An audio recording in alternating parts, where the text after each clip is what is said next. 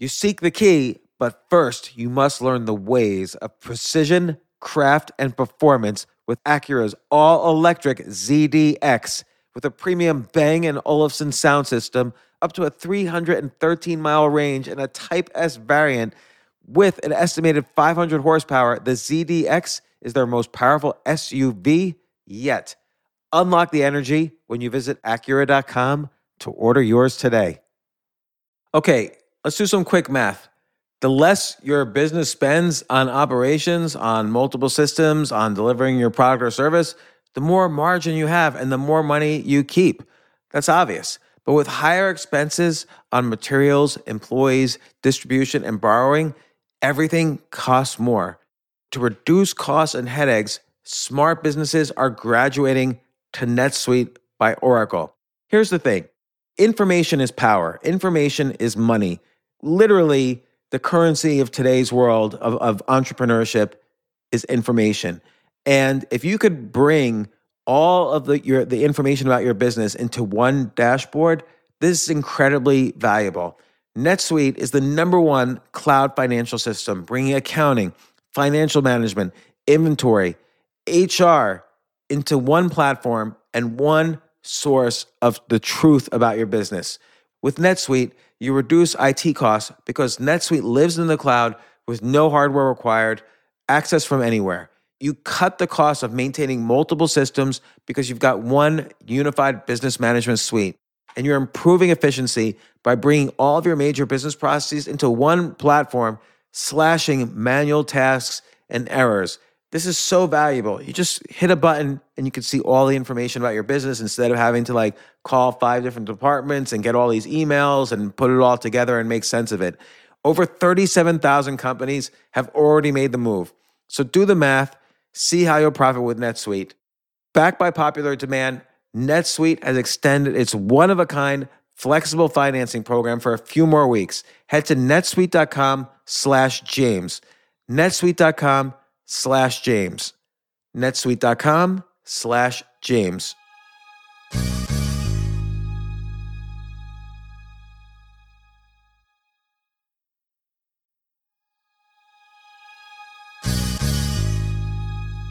Oh man, I cannot believe it. One of my all time favorite podcast guests has just passed away. I'm really sorry to hear this, but we had an insane podcast. Podcast was with Coolio, and this was really one of my early podcasts. I did this one back in, I believe, 2014, and I was nervous. Like Coolio had been my favorite rapper back in the 90s, and I just loved. I just loved everything he did in the podcast. He described to me his writing process. It was a lot more intense than I thought. And it was also good training. I was a beginning podcaster then, and it was good training for me to kind of learn how to kind of stop when I get curious and find out what's going on. Like he mentioned some thing about having some problems, and it turned out, and I stopped him. What what problems? And he's like, oh, you know, I'm addi- was addicted to cocaine. And I'm like, well, how do you get over an addiction to cocaine? And he describes the answer. So we we talk about music, we talk about his process. We talk about his personal journey and ups and downs. And I really wanted to re release this just to show my appreciation for what a genius this person was and how grateful I am that that someone like that came on my podcast so early and I'm really sad that that he's passed away and I'm going to spend this evening listening to some of his music and and I hope you enjoy this podcast. This isn't your average business podcast, and he's not your average host. This is the James Altucher Show. Is this Coolio? What's up? Coolio, this is James. Thanks for coming on the show. Oh, no problem, James. It's all good. So, Coolio, here's what my show is sort of about it's about how people transform, like amazing artists and businessmen transform their lives from one career to another career to another career. And you've done that so well over your whole life. I wanted to talk to you about that. Is that cool with you? Sure. I saw you once on um, Craig Ferguson's show, The Late Late Show, and you kind of did this funny thing. You turned the tables on him and you asked him um, you were almost making fun of the question, like, "Oh, how did you get into rapping?" So I'm assuming like everyone asks you that, but I have to ask you that because it's interesting to me. So, so when did you start getting into? Obviously, you're one of the best rappers in history. When did you start doing it? How old were you? Um, I think I first started when I was I was about 15, 14, 15. Why'd you get and, into uh, it? it? was, you know, um, I met some guys from New York. Um, I, obviously, I grew up in Compton, California. They moved across the street from me. They were from Brownsville, New York, and they had they moved in with their with their grandmother. Am I clear? Yeah, yeah, you're clear. Oh, I have to make sure because I'm driving with my hands free. You know, my little hands free thing. Okay, cool. Anyway, don't have don't have an accident. Oh, I won't. My hands are my hands are free. Okay, good. We don't want you to have like a driving podcast incident. Okay, so anyway, um, there was this, there was, there was, you know, these, these four, like, there was three guys, um, DJ D, Richie C, and one named Wiz Kid. And they were, uh, they were from Brownsville. They moved across the street from me. And, uh, DJ D his, his name is actually is uh, actually Denard Valentine, and he was amazing on turntables. I, like I, I had never seen anything like that before. So, I, I, I originally I think I wanted to be a DJ, but of course, you know, I'm from, uh, you know, we grew up in a in a slightly, uh, you know, not quite advantaged neighborhood, and you know, my parents couldn't afford to buy me, uh, couldn't afford to buy me no turntables or nothing like that. So. Um, I, I used to just sit there and watch. I used to watch them do it. And there was this, then, then after about, think about three, four, maybe even six months went by, another guy moved, moved to uh, Compton. He was a Puerto Rican dude named Juan. And um, every girl that, every girl that I like, like him. That and, really um, sucks when that happens. Yeah, I hate that too. So that happens to me all the time, but I'm not as cool as you. Uh, it's all good. I wasn't that cool back then, though. I I, I, I, was, I don't think that's true, but go ahead. I was on the first. I, I wouldn't even call Coolio then. Yeah, but, but anyway. you know, you probably still had some kind of swagger going on. Like all these guys were hanging out with you; they were letting you hang out with them. Well, I mean, you know, I was from the neighborhood, so know that's how I went. Anyway, make a long story short. Oh, Coolio, I'm starting to lose you now. Oh, you got me? Still got me? Yeah, now I got you. Okay, they made a they made a little they made a little uh, pause button tape. If you know what a pause button tape is, that's when um, you keep pausing the music and then retaping it until you make a beat. You know, you catch all the parts that you want on on, on a pause, and you make it you make yourself a, a whole instrumental. Ah, that's really interesting because now you can just use computers for all that. But you probably had to get like right down into the nitty gritty of what a beat was in order to make it work. Nah, well, I mean now they did, of course, but um, they made a little tape, and every everybody went outside after they made the tape, except one. He stayed inside, and he um he kept rewinding his part. So he rewinded his part. I think we had, rewinded about six times. You know, I, I looked up and he was saying, and he said to me, he said, "Hey, that's that's fly, yeah, that's fly." And I told him, I said, I said that's fine. He said, he said, all right. He said, you can't even rap. I said, I, I know I can. I said, but that right there, what you just did, I said, I can, I can write something like that in like, I can write something like that in 10, 15 minutes. He said, do it then. And I did. And that was it. That was it. From that day on, um, probably for the next 10 years of my life, I wrote, I wrote every day.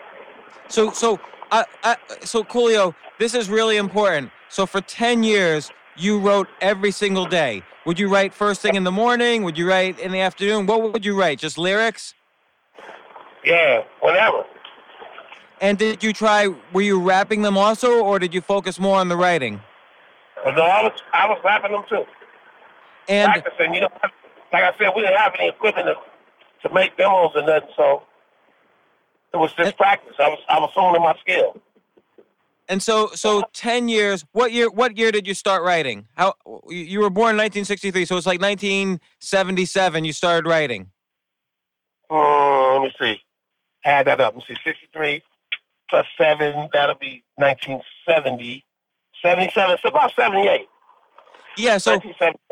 So I know your first two, your first single, or, or or one of your first big singles is "What you're Gonna Do" uh, in 1987. No, it wasn't. It wasn't big. It was small, it but wasn't a big. I mean, it got played. It got played on the radio. That's it. I mean, so, I, don't, okay. I don't even think. I, I'm, I don't even know if it sold. You know, a hundred copies. I, I have no clue. But what but um, what I'm getting at is you wrote for nine years, you practiced for nine years, and you had that one first single that sold whatever, a hundred copies, played in the radio, was on the local scene in L.A. Uh, yeah. And then it took you another four years after that. You joined uh, WC and the Maad Circle. And so you were really working at it. Like there was no real, you didn't have any, you weren't making money at this time doing it, but you did it for the love of it. Absolutely. I did it because I, I it made me feel good. I enjoyed it. It was, uh, kept me out of trouble too. In, in what sense? I, like what, what were your friends doing? What was going on there? Oh, uh, gang banging, robbing and stealing. So, so you were doing this for, for nine years before you even had a single single. Like, I'm assuming uh, girls might, like. It might, it, it might have been longer than that, to tell you the truth. Yeah, so. It might, have been longer, it might have been longer than nine years. I'm not, I'm not absolutely sure. Were you getting was, pressured uh, to, like, go out in a gang? It was longer than that. Because, I mean, the, uh, I joined low profile before I joined the Maad Circle, um, low, the Maad Circle came off the back of low profile uh, because low, low profile, low profile broke up. That was DJ Aladdin and, and uh, Dub C. You know why? So why do you think so many people think that they don't need to put in like nine years of work in order to be great at something? Um, I think because people are lazy. They want, especially the kids today, man. They want everything the easy way. And I, you know, I was, I, like I said, I, I didn't even consider making it in rap. I mean, I, you know, people wasn't getting record deals back then and stuff like that. You know, I didn't, I didn't, I didn't know if that was going to happen or not. I was just doing it because I loved it, and I, I actually wanted to be a psychologist. Why'd you want to be a psychologist? Because I was good at reading people. And like, what? What's you know? an example? Like, what would how would you help your friends out and stuff? Yeah, I, I used to um, I used to do the black test on people when What's I was that? like 14. When I was like 13, 14, I started doing the black test on people, and then I was um, doing word and you know word analyzation, like um, tell it you know when you ask somebody the first thing that comes to their mind, and then based upon what they based upon the, the uh, words that they say uh, from a series of questions that you ask them, you psychoanalyze them and, and tell them about themselves. Oh, that's interesting. And did, did, did people respond? Did your friends respond to that? Like, were you correct most of the time? I was, I was, I was one of those children um, that could, I, I could read really well, and I, I, I could pretty, I was really good in school. Um, so, I mean, I was, I was reading on a college level when I was 12, 13 years old. And, and my, and, comprehension, my comprehension was, was, I was, I had comprehension of a 12th grader when I was in seventh grade. Well, so were, were your friends kind of making fun of you for this? Like, I'm sure they were. They were. You were probably really different from the kids you were hanging out with. Oh yeah, they, they used to call me old man. They call me old man artist. My and, name and, is Art- My real name is Artis, by the way. And uh, you know, they would never say my name right. you know, it was it was it was, it was great. They they called me old man artist though. That was my so, nickname in the neighborhood. So you had this, so probably this kind of understanding of people combined with writing every day allowed you to kind of make, essentially make this poetry that turned into, you know, Fantastic Voyage, Gangsters Paris, uh, Gangsters Paradise, and all the all the songs that became huge hits. Yeah, you know, it was it was it was it was my vocabulary, my comprehension, it was all of it, man. And, and I'm, I'm, any kids out there listening, or anybody out there listening that have any aspirations to be uh, uh, an MC, you, you better get your words up, get your vocabulary up. That's the only way I think you really be good.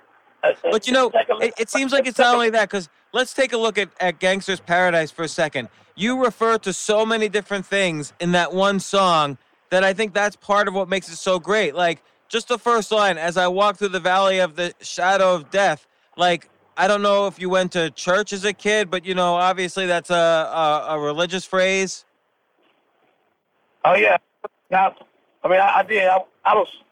I didn't like. I'm not gonna say I, I, I really like going to church, but I, I, I was forced to. You know, my mother made me go. That was that was what we did on Sunday. And you and know that, what? And, and that seemed like it was- was part of your life, like all the kind of uh, gang stuff that was going on in your area. People were dying, so you really were in the valley of the shadow of death. Well, yeah, I, I unfortunately, I guess at this point, fortunately, because of the way things turned out, um, I grew up. I grew up in, in, in Los Angeles during the time when the average lifespan of a young black male was 22 years old. Well, there's even that phrase in your song. I'm 23 now. Will Will I live to be 24? I don't know. Yeah, And yeah, so, that's how most. I mean, most a lot of there was about 17 of us that started off all together. We played football together, basketball. We, we grew up. We knew each other's moms, and you know, we, we all grew up around each other. Out of that 17, there is there is now four of us left, and one of one of, and one of those four is doing life in prison. No, oh my actually, no. It's five of us left, and one of those five is doing life in prison, and the other the other 12, out of the other 12, eight of them lost before the age of 30. how'd they die? Drive-bys, um, you know, getting shot or getting stabbed or, you know, you know, stuff like that. Drugs, So it, it seems it's level. It's really interesting to me. Like you take songs like "Fantastic Voyage" as as an example. They're not the typical kind of straight out of Compton sort of song. Like you you your your lyrics are never violent, even though it's clear you're from you know South Central LA and everything. You you weren't like an NWA type of guy. Well, I mean, when I when I got a chance to when I got a chance to to make records, um, and I and I was I you know the first thing I thought to myself, okay, I'm gonna have the opportunity to be heard by millions. Do I want to say? Do I want to say the same thing that somebody else already said? And so I looked at I looked at it that way, and I, I decided that no, that I didn't want to do that. So um, I just I took a I took a different approach. Well, and it was like- almost like kind of a semi-humorous approach. Like Fantastic Voyage, the video is like it's like a cl- like almost like your later Juggalo stuff. Like it's all these clowns coming out of a car in the video. Actually, no, it wasn't clowns. It was just all kind of people. It was it was it was normal people coming out of the trunk. That was actually, and by the way, that was that whole video, pretty much that whole video and everything about it. The whole concept was mine. That's great. So, so, so you be, you were you were writing the lyrics. Who wrote like uh, the music? my boy, uh, we call him DJ Wino. His real name is Brian Dobbs. He did my he did like 13 songs on my first album. Wow. And then did you work with him on Gangster's Paradise also? Yeah, he did about maybe seven on the second album. He didn't So- do that so- many on the third. Yeah. So Fantastic Voyage was a hit, but then Gangster's Paradise, you didn't even realize at first how big that was going to be. Like, how did that come about? Well, Gangsta Paradise, man. I walked in the studio and I heard the track playing. LV was singing, was just uh he was just fleshing out the hook. Just getting it, you know, just getting it right. And um I walked in the studio and I was like, I said, who, who whose track is this? And the producer the producer's name is uh Doug Rasheed. And I said, I said, whose beat is this? And he said, uh, nobody's. He said, it's something, something I'm working on.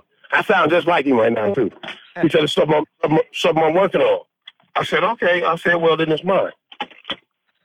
just like that. And um, uh, the first thing I said was, as I walked through the valley of the shadow of death, I take a look at my life and realize there's nothing left. I said that. I sat down, I wrote that down, and then I kept writing it. I, I, I you know what? The funny thing about Gangsta's Paradise, I don't think I ever. Once I started writing Gangsta's Paradise, I never picked up my pen. Wow, you just like said it. I mean, it was it was kind of like, you know, you know what's weird about Gangsta's Paradise? And I, I used to say that I wrote Paradise, but in reality, Gangsta's Paradise wrote me. And and I mean the lyrics every step of the way are they're they're really inspirational. They're not about uh, a gangster's paradise. They're about getting out of what somebody might view as a gangster's paradise. They're, so you can get out of the, the shadow of death. Well, I you know what, man? You know, I grew I grew up in a bad neighborhood and I, and I grew up around a lot of bad people, but I didn't I didn't I wasn't necessarily a bad kid, man. I I wanted to be friends with everybody. I was a nice guy, which was not a good thing where I was from. Uh, really not. You know, um, I, I, went, I went through a lot. I went through a lot because for being nice. Like what? I mean, I, I mean, I got I got bullied. I got bullied, man, from from second grade to all the way to seventh grade. Now I was, I was a bullied child. I didn't want to fight. I wanted I wanted to teach everybody how to read. I had aspirations of being the the next uh, Martin Luther King or Malcolm X or, or something like that. That, that. Those were my aspirations in life. You know, I, I mean that's that's that's what I started off wanting to be.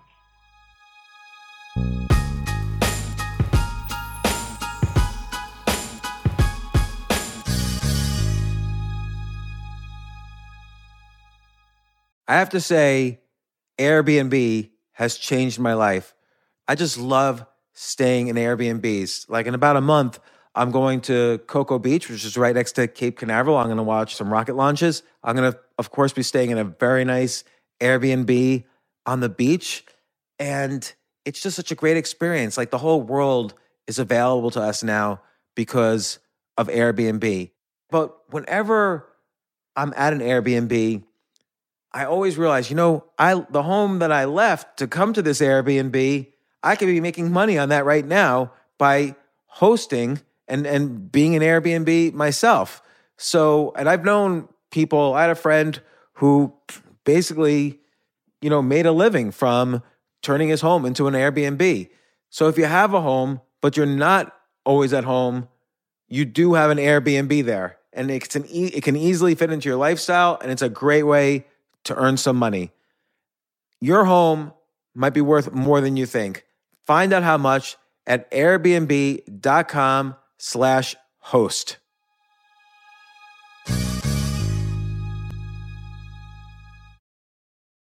I remember last year I was asked to go speak at the Norway Business Summit, and I was so excited because side by side with the Business Summit was the Norway Chess Summit, where I would get to see in person Magnus Carlsen, the best chess player ever, playing chess.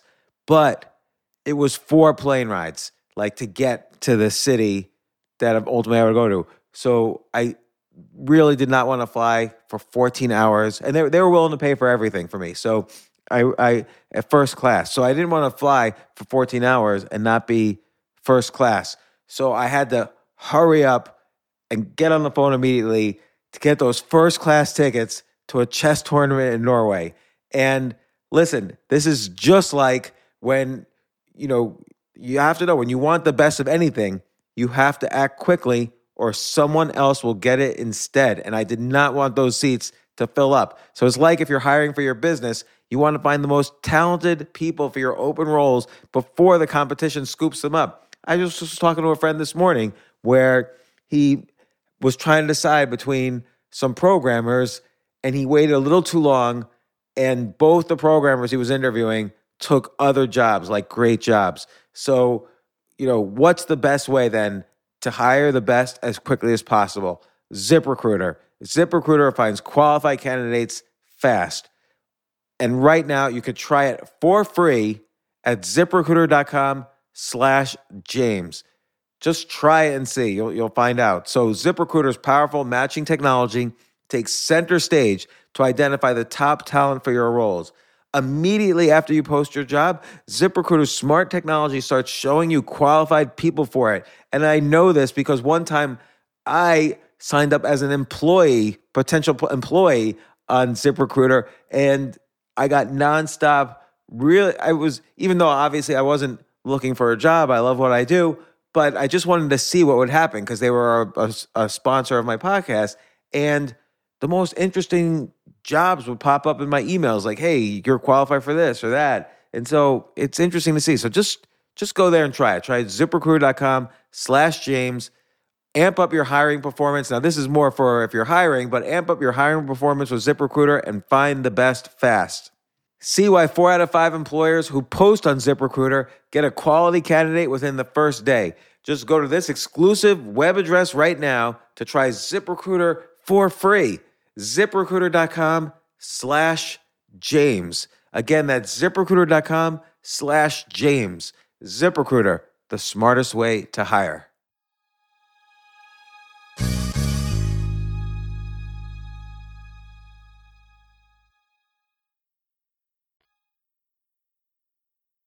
So you were 22 years old when you wrote Gangster's Paradise, and this really changed your life. Like you were you you were a, a life changing person at that age. Well, actually, actually, Fantastic Voyage changed my life. I think more than more than Gangster Paradise did at, at that time. Um, now, if you if you look on some years later, of course, Gangster Paradise took me took me to a lot of places that Fantastic Voyage didn't. But Fantastic Voyage actually gave me a uh, it gave me a it gave me a taste. It gave me a gave me a glimpse of of of what it could be. You know, well, not more than a glimpse, more than a glimpse. Because you know, I got got nominated for. I got nominated for Grammy for that, didn't I? I got I got a Grammy nomination for uh, Fantastic Voyage. Well, Fantastic Voyage is definitely, in my view, what put you on the map. That got that was a video that was played everywhere. Yeah. It was a huge hit. Uh, it, it probably got you into the, you know, they they probably, you know, Dangerous Minds probably picked Gangster's Paradise because of Fantastic Voyage?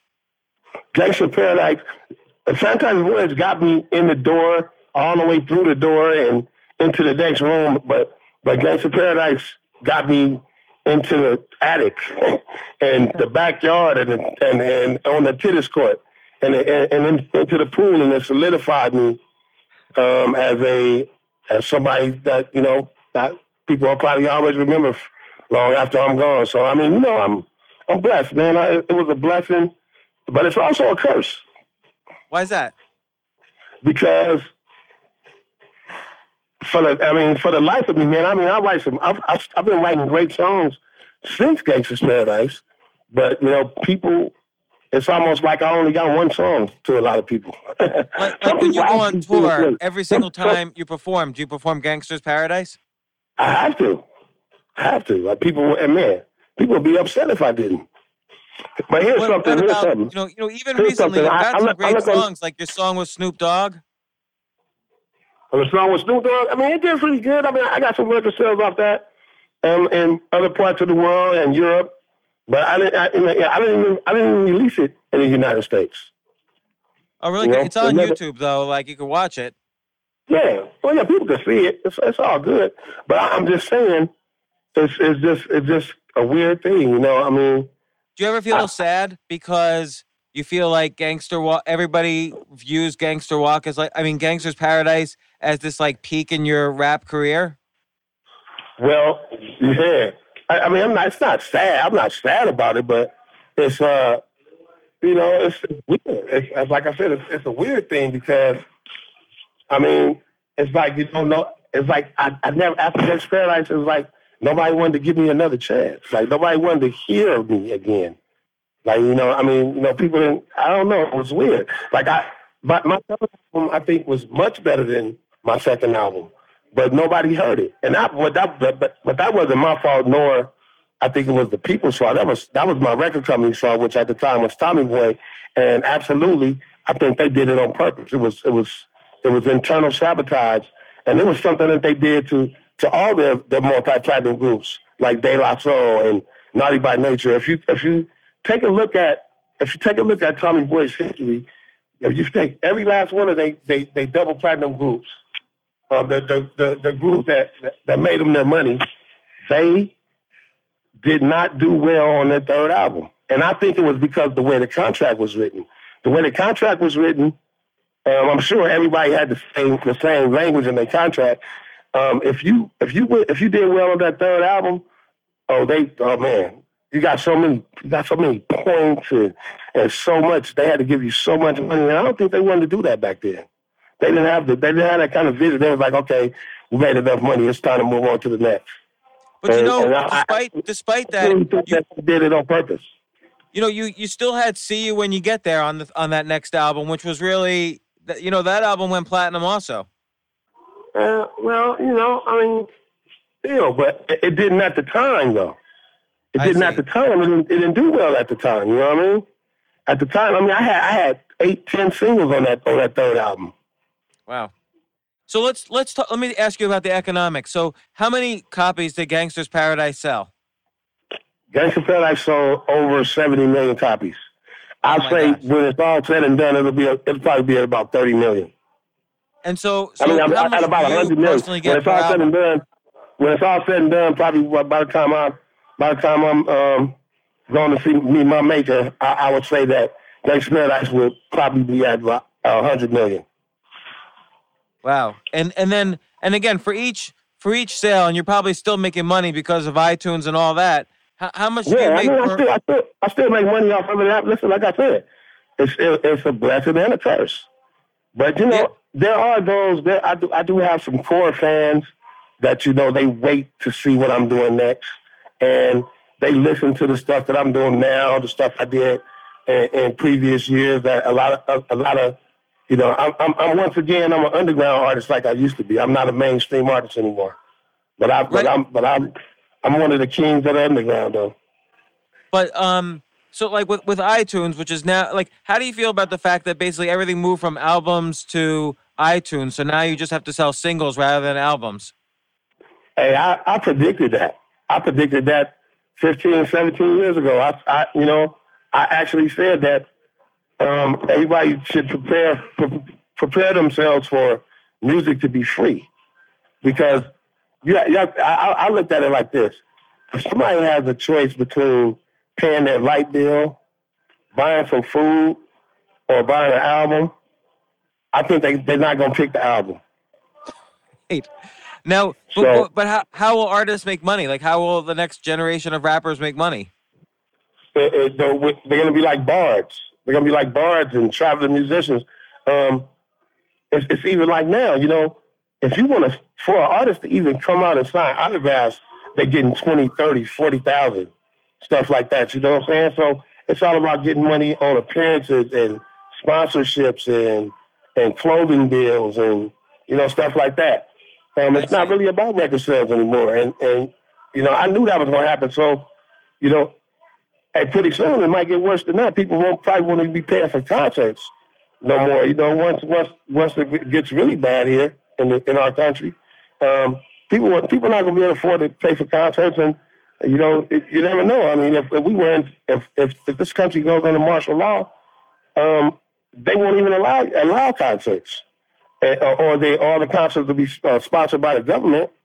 So people people who have some talent to sing play uh, an instrument, rap, or something like that, they're going to be like traveling boys. They're going to travel around and they're going to sing, rap, dance, and play for for food, for food and, and, and lodging, like they used to do back in the day, like they so, did in the in in the uh, you know during the time when they when they were you know I, I guess I could say medieval medieval times. So Coolio, that's a pretty pessimistic view of where things are heading. Do you think there's a chance for optimism? Um, I'm not very optimistic about uh, what, you know, taking a look at what's going on and knowing what I know and seeing what I've seen and actually, you know, being right in the thick in the thick of some of these things. Um, I, I, I would say that things are going to get absolutely, completely much worse before they ever get better. And who knows? Definitely in my lifetime, I won't see things get better. I didn't I didn't even expect to be alive uh, during during these times. The, the things that are going on right now, I, did, I didn't even expect to be here. So What What do you, you know, see as the next steps in kind of like the downfall of America? The the the, the um, fall of the dollar. Ah, yeah, no, I. The dollar, the dollars, the dollars. Come on, the dollars dropped four percent every year since two thousand nine. Now, Coolio, why do you keep track of this stuff? Hey man, because I mean that's it's important. It's important, you know, for my it's important to, for my for me to keep track of that stuff so that I can because because I have a family, I have children, and I have I have people that depend on me, man. So every every dollar counts, and every penny counts. At these that in these in these times, I'm trying to figure out a way to to get my money out of dollars. You know, I'm trying to figure out what's the next what's the next phase. I, gold is too expensive. Copper, precious metals are too expensive. So I'm trying to figure out something else. I'm I'm, a, I'm, I'm trying to figure out some type of I'm trying to create some type of barter system or something. That's interesting. So, so have you have you invested in other stuff other than precious metals or or euros or anything? Yeah, I, I yeah, I, I, I, I'm, dib- I'm dibbling dabbling in a few things. You know, I got I, I'm dibbling. I, you know, I don't want to I don't want to put it out there. I want nobody to make a run on what I'm running on. but um, so, you know, so, I'm I, I want to. My thing, what, I, what I'm trying to do right now is I'm trying to learn how to be self-sustainable, how to live how to live without the power company, how to live without without uh, the water company and the gas company and all of it, and you know how to I'm, you know um, how to have a have a vehicle um, drive without gas, and you know I'm trying to think of other things, other ways to other ways to to to to live life, you know, without being dependent on on anybody. I'm I'm not necessarily saying I'm trying to get off the grid, but I'm trying to get. I, I want to be able to get off the grid if I have to. So have you looked into like the architecture of stuff like that or like how to build a house like that? Uh, I don't think a house is going to be that important. You know, um, you know, some type of depending on where where I decide to, you know, where where, where I have to move around to, um, it might be. But as long as I have as long as I have a, a vehicle, you know, I have somewhere to sleep. Right. That's you know again, given the amazing success you've had, that's a pessimistic way to look at it. That you're basically saying you're going to try to figure out a vehicle where you could sleep in kind of a big car.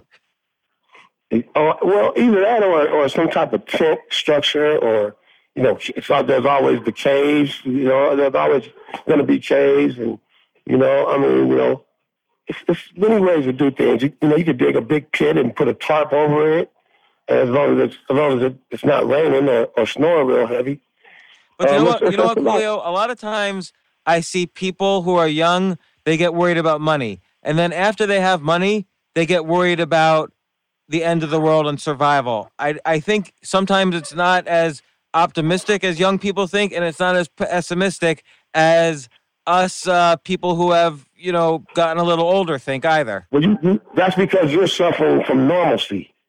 you know, that could and, be. And like most people, most people suffer from normalcy. Normalcy is normalcy is a condition that that most people have where they they don't believe that something like that could happen because it hasn't happened.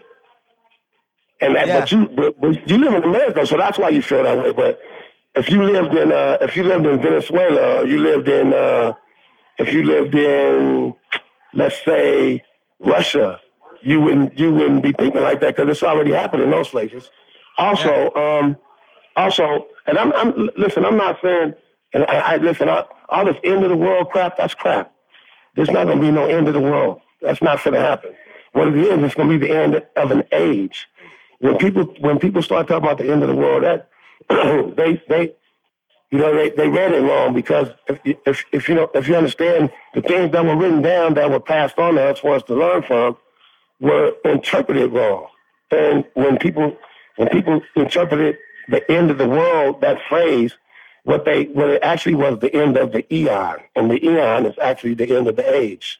And we already we already uh, have ended one age and into another one. We're now in the age of Aquarius. So that's already happened.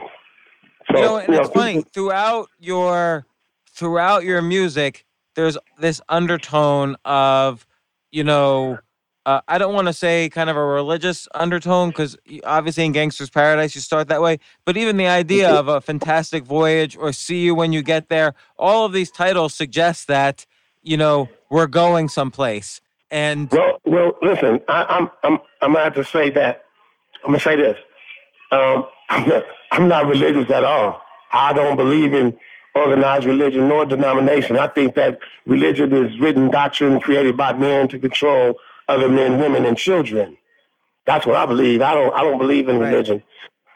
I do believe that there's a creator. You know, I believe that there's there's some type of God figure, but I don't believe in any man-made religion because most of these religions aren't old enough to have. You know, most of the religions that we're taught taught to uh, take part in aren't old enough to, to, to possibly be true because the earth, the earth is much older than that. And like I said, from the things I've studied and read, um, they, they can't possibly be true.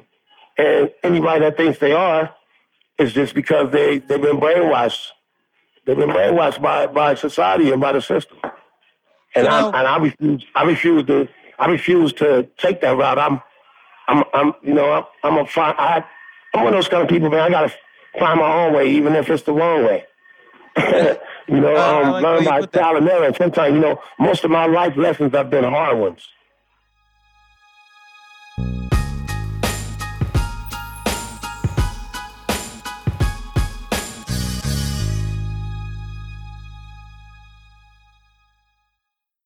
The longest field goal ever attempted is 76 yards. The longest field goal ever missed? Also 76 yards. Why bring this up? Because knowing your limits matters both when you're kicking a field goal and when you gamble. Betting more than you're comfortable with is like trying a 70 yard field goal. It probably won't go well. So set a limit when you gamble and stick to it. Want more helpful tips like this? Go to keepitfunohio.com for games, quizzes, and lots of ways to keep your gambling from getting out of hand. The living room is where you make life's most beautiful memories. But your sofa shouldn't be the one remembering them. The new life resistant, high performance furniture collection from Ashley is designed to withstand all the spills, slip ups, and muddy paws that come with the best parts of life. Ashley high performance sofas and recliners are soft, on trend, and easy to clean. Shop the high performance furniture in store or online at ashley.com. Ashley, for the love of home.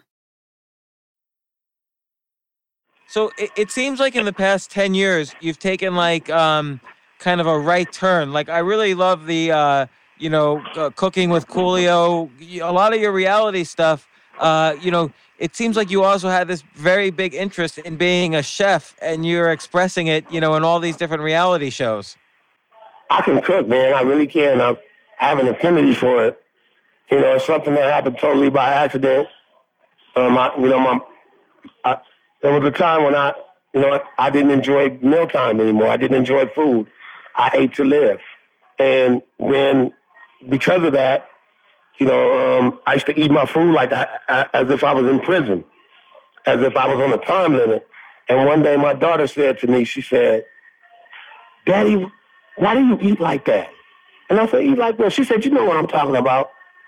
And I said, well, and I, so I explained it to her. I said, well, I don't really enjoy the food. She said, this food is good though. I said, well, it's not good to me. And so she said, you know what, you, Daddy, you might need some therapy. You might need to go see somebody and talk to somebody about that. And I was like, shut up and go eat. So, but I, I, it did stick in my head what she said, and I recognized that I did have some type of problem. But you know, uh, most of the time, black people don't do therapy, and I'm one of those people. So I gave myself, I gave myself therapy, self therapy. I identified what my problem was and where it stems from, and I sat down and objectively thought about a way to fix it, which was to learn how to cook things that taste like my mother's cooking. And that way I would enjoy food again.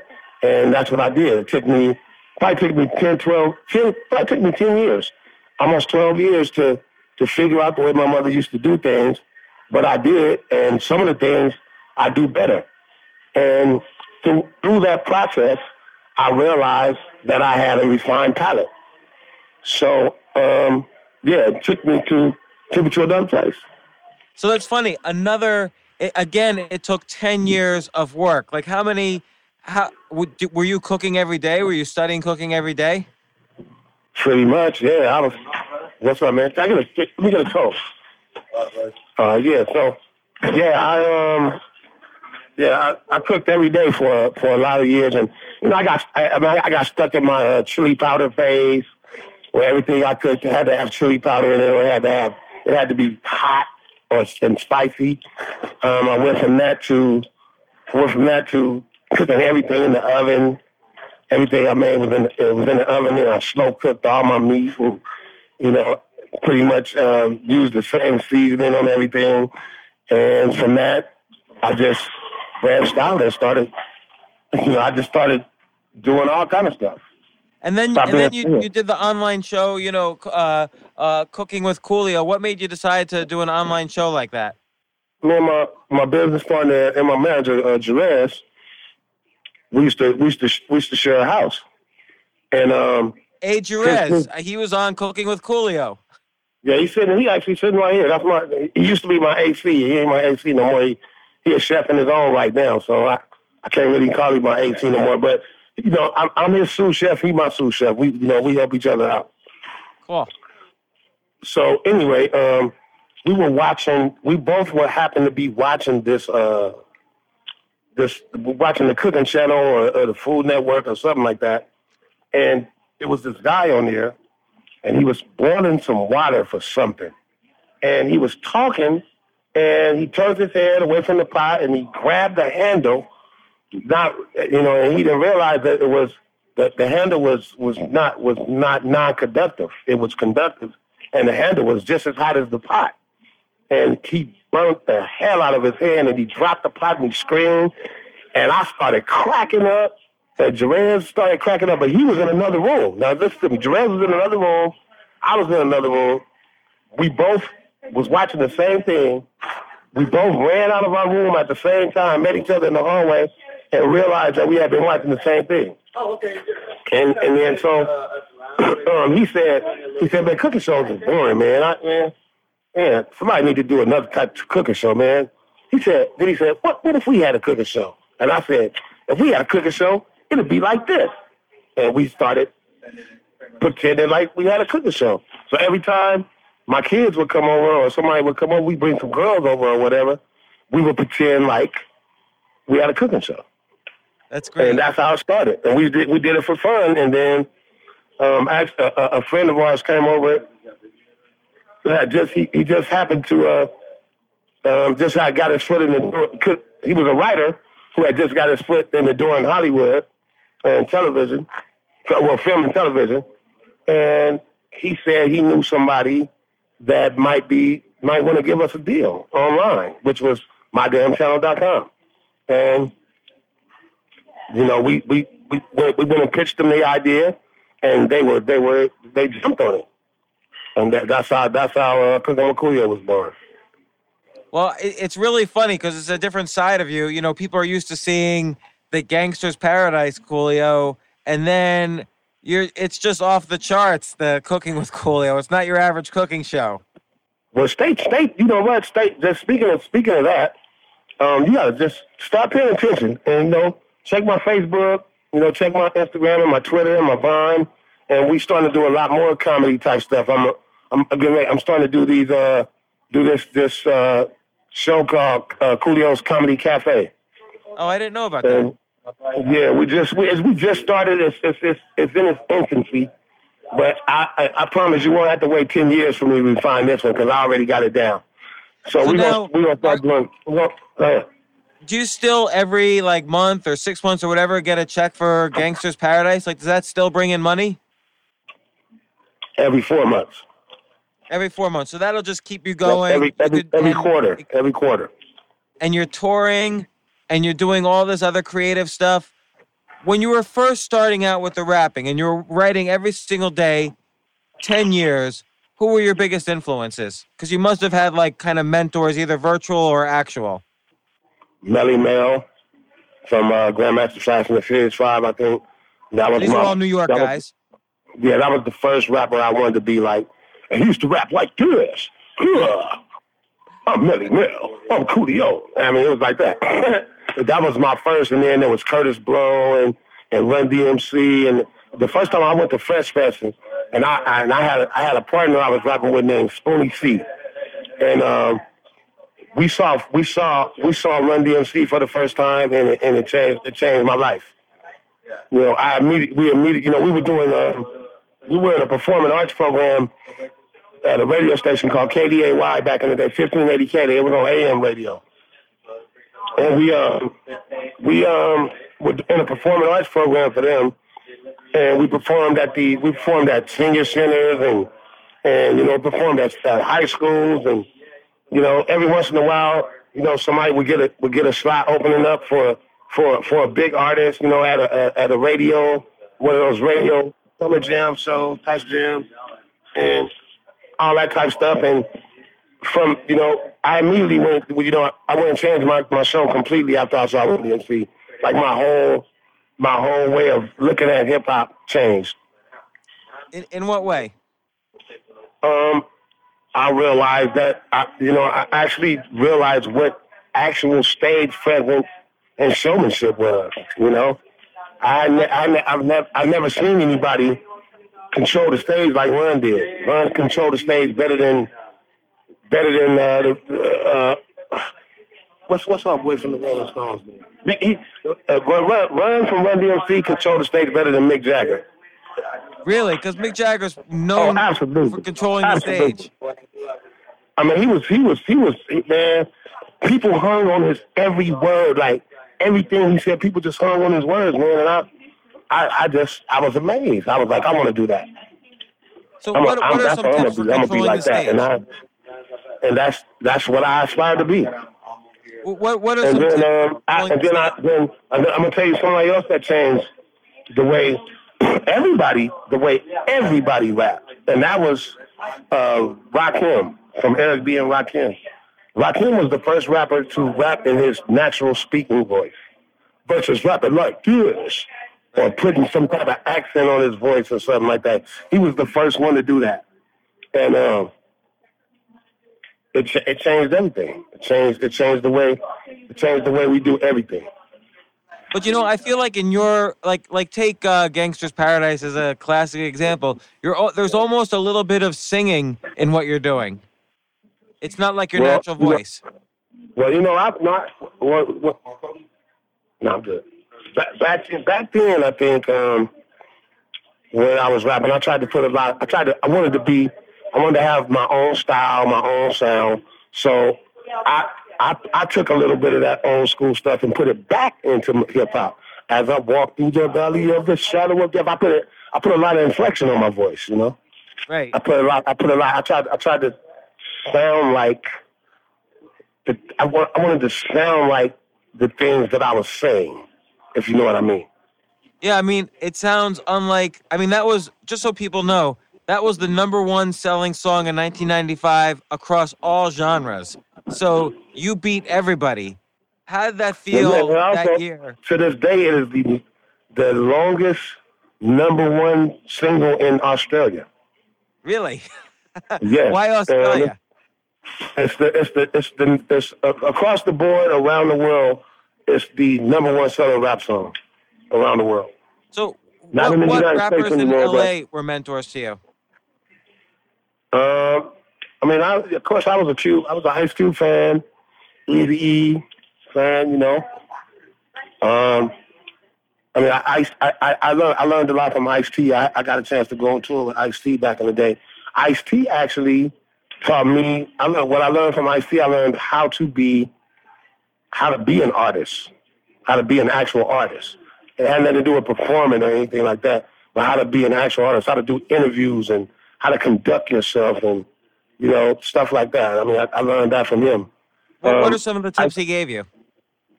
Well, this this was the the main tip that, that Ice T gave me, and the thing I always remember him, and I thank him for it to this day. He told me to, when you're doing interviews, he said, don't let them dic- don't ever let anybody dictate an interview when they're talking to you. Say, answer their question, and then tell them what you want them to know.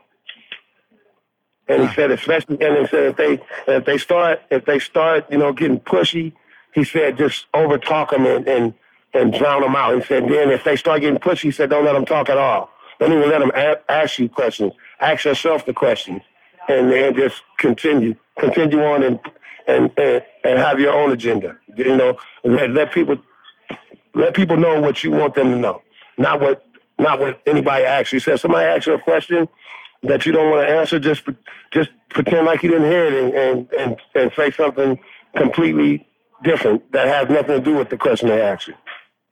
And then, you know, Ice T sort of um, took rap into kind of a metal direction. And you, again, took rap into this more kind of melodic or lyrical direction with Gangster's Paradise. Um, so you guys got sort of split off in terms of style.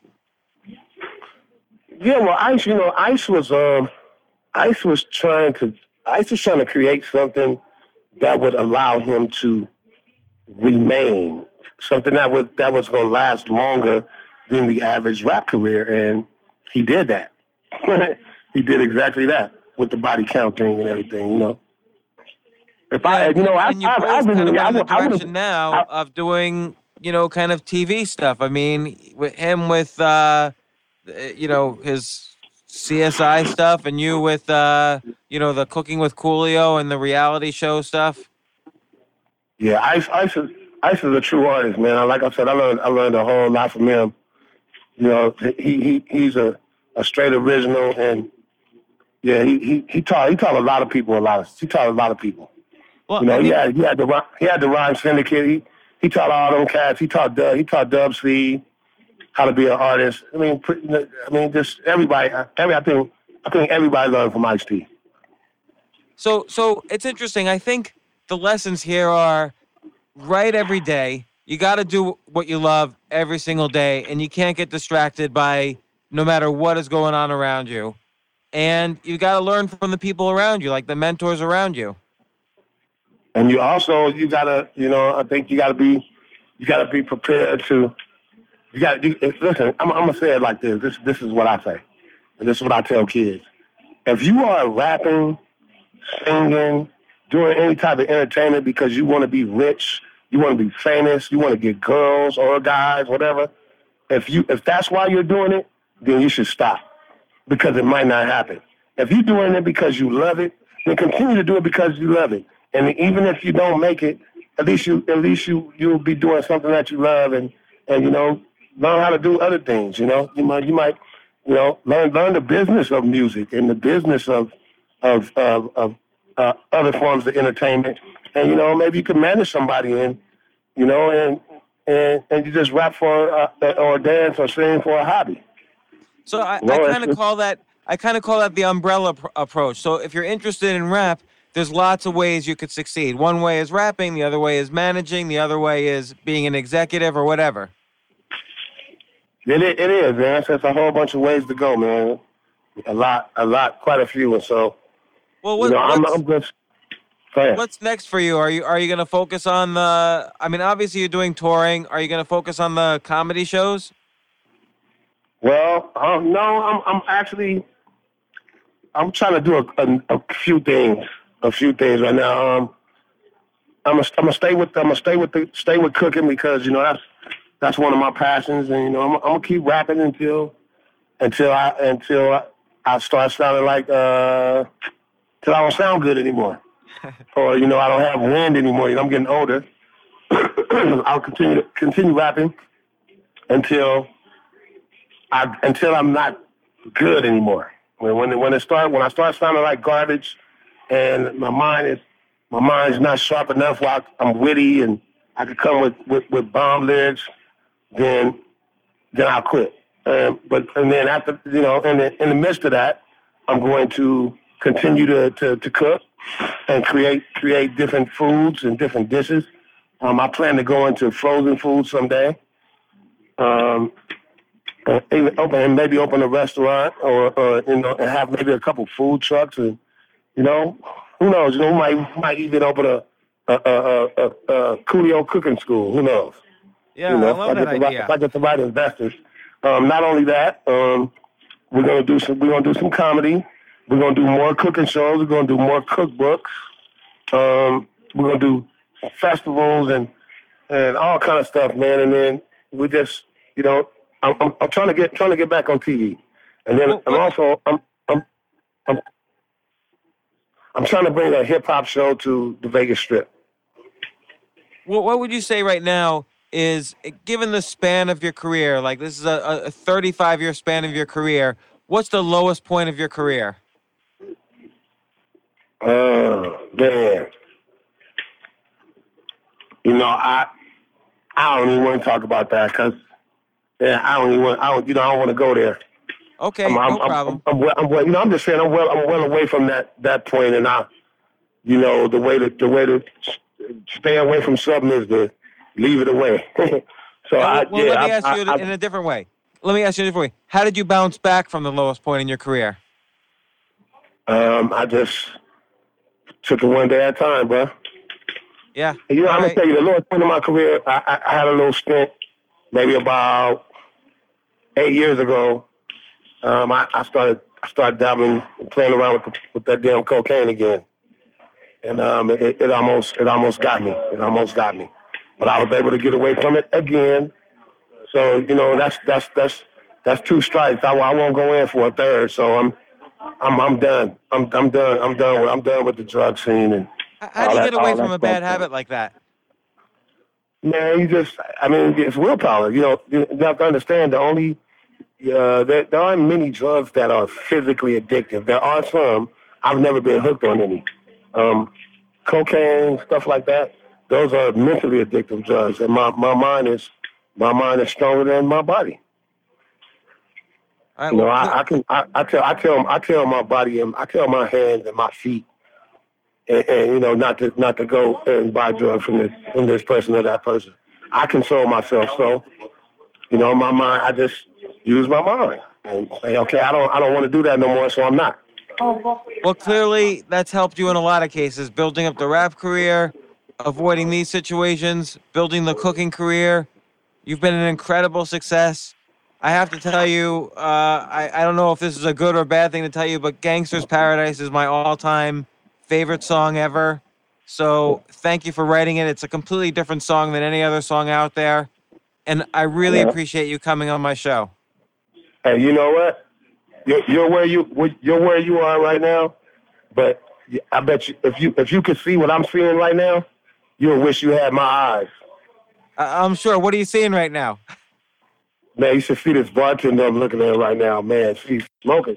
Like the room is the room got a little haze of smoke in it. Like somebody in there smoking cigarettes. Well, She she that hot. She that hot, bro. She that she so hot that she so hot that she got a that is that you know somebody need to pour some put ice on everything in there. that's uh, that, see, you still got away with words. Um, So- nah, I'm just telling. I'm, to be honest with you, I'm just telling the damn truth. That's great, Coolio. Well, you've had an Hey, impressive career, and and again, uh, hey, thanks so much she for, for hey, coming on the show. I super appreciate it. she fr- She from Hungary. she making she making me hungry. she look like something to eat. See, you're combining your cooking with your rapping. Exactly. Hey man, you know what? Because you you you know you you you, you started off kind of you know I thought I thought you was gonna be obnoxious and whatnot, but you actually um. You, you, Why'd you think I was started gonna be off- you started- you? I- no, I- no, you started I off. You started off. No, no, no. You started off kind of goofy, but then you know, actually, you're you're you're quite you're quite intelligent, man. And your your your line of questioning and the way you ask questions is very uh, disarming. You made me talk about stuff that I don't normally, uh, you know, talk about. I, I let you get in my head, man, without without really knowing it. So kudos, kudos All to you, thank man. you. We, we're, we're we're mutual fans. That's great. Thanks again. All right, be cool, I will, bro. I will talk right, to you soon, sir, Coolio. Bye. Keep doing what you're doing, man.